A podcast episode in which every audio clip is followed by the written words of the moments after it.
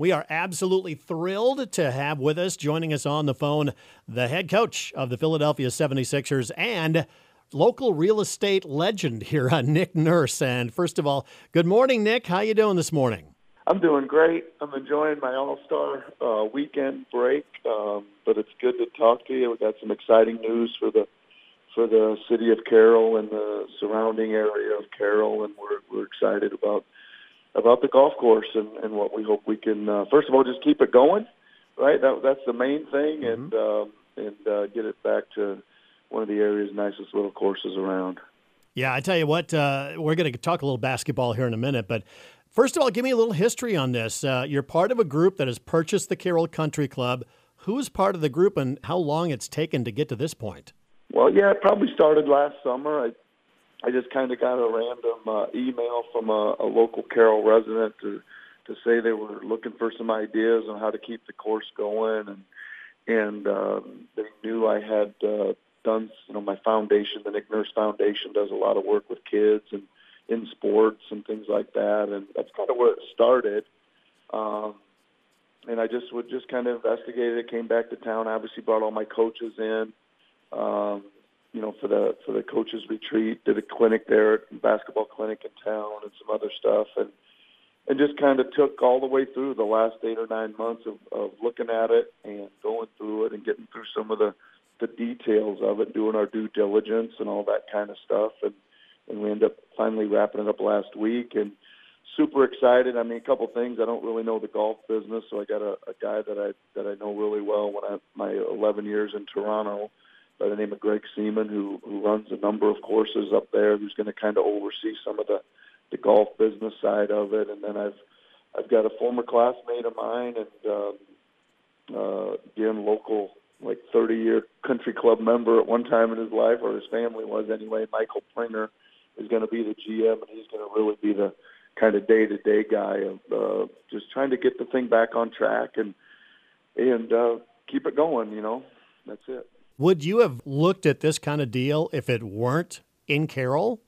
No, I don't think so. This is really a, a community project. Um, I mean, as you know, we like to like to support the community, the high schools, and and uh, number of other projects as well. And just you know, really really proud and really really humbled about where I grew up. I think the environment's amazing, and and um, fortunate to to grow up there, and always want to give back to back to my local community, and that's that's basically what it is. I think we'll we're certainly it's a, it's a business that needs to be run like one, but we certainly think it's a good one that we can keep it going in the town and have a have a great little golf course and, and go from there. And one a couple couple of goals again just to keep it going, but two I'd really like to through my foundation to get the the junior program and get lots of kids and and stuff out there playing. We want the local high schools to play there practice there, all those kind of things. We think it's a important part of the community.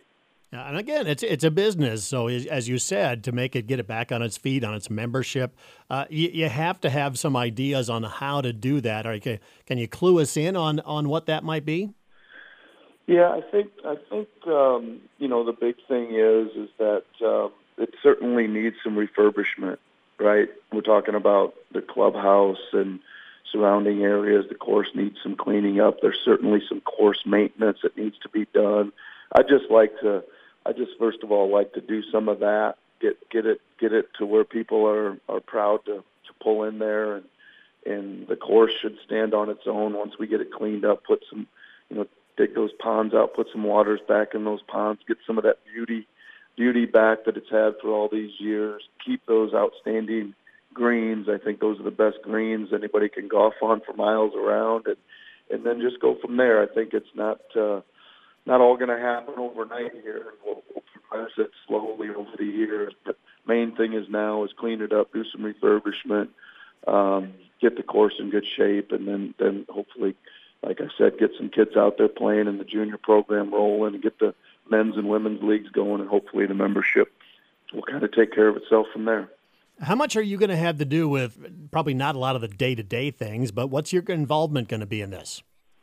Yeah, not not a lot of day to day. Certainly, I think uh, that's why I brought Greg, uh, who's a forty got forty years of experience in the golf business, on, and and Michael Pringer will uh, see the day to day. We we literally are, you know, just kind of keeping everyone else that has worked there, you know, on board and and um, just going to see what it what it looks like for about a year and see what we're dealing with basically. And and I know there's a lot of people that that take a lot of pride in the course, so we'll let them we'll let them stay on and go.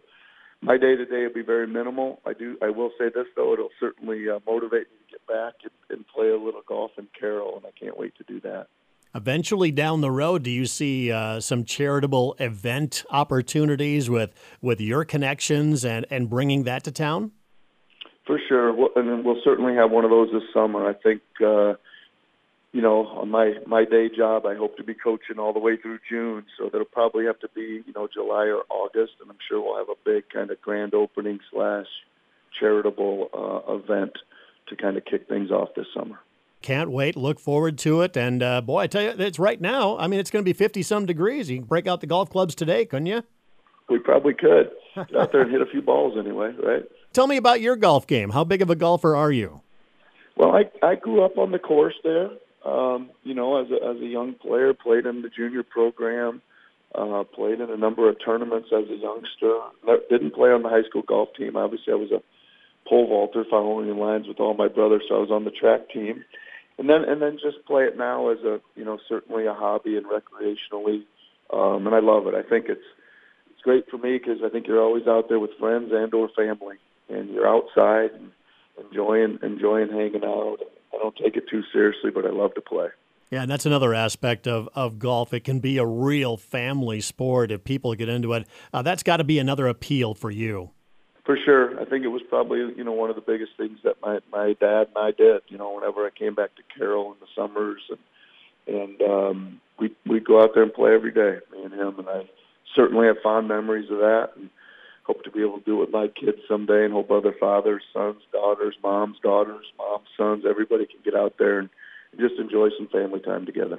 Absolutely. All right, let's talk a little basketball. Second half of the NBA season getting going. Uh, you guys have lost Joel Embiid. Is there any chance he comes back for the second half?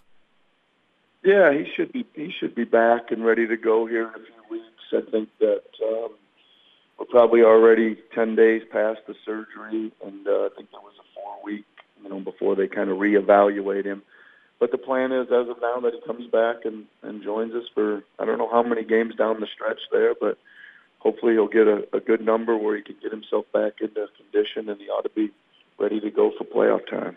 Yeah, talk to me about the 76ers a little bit, the future you see with this ball club.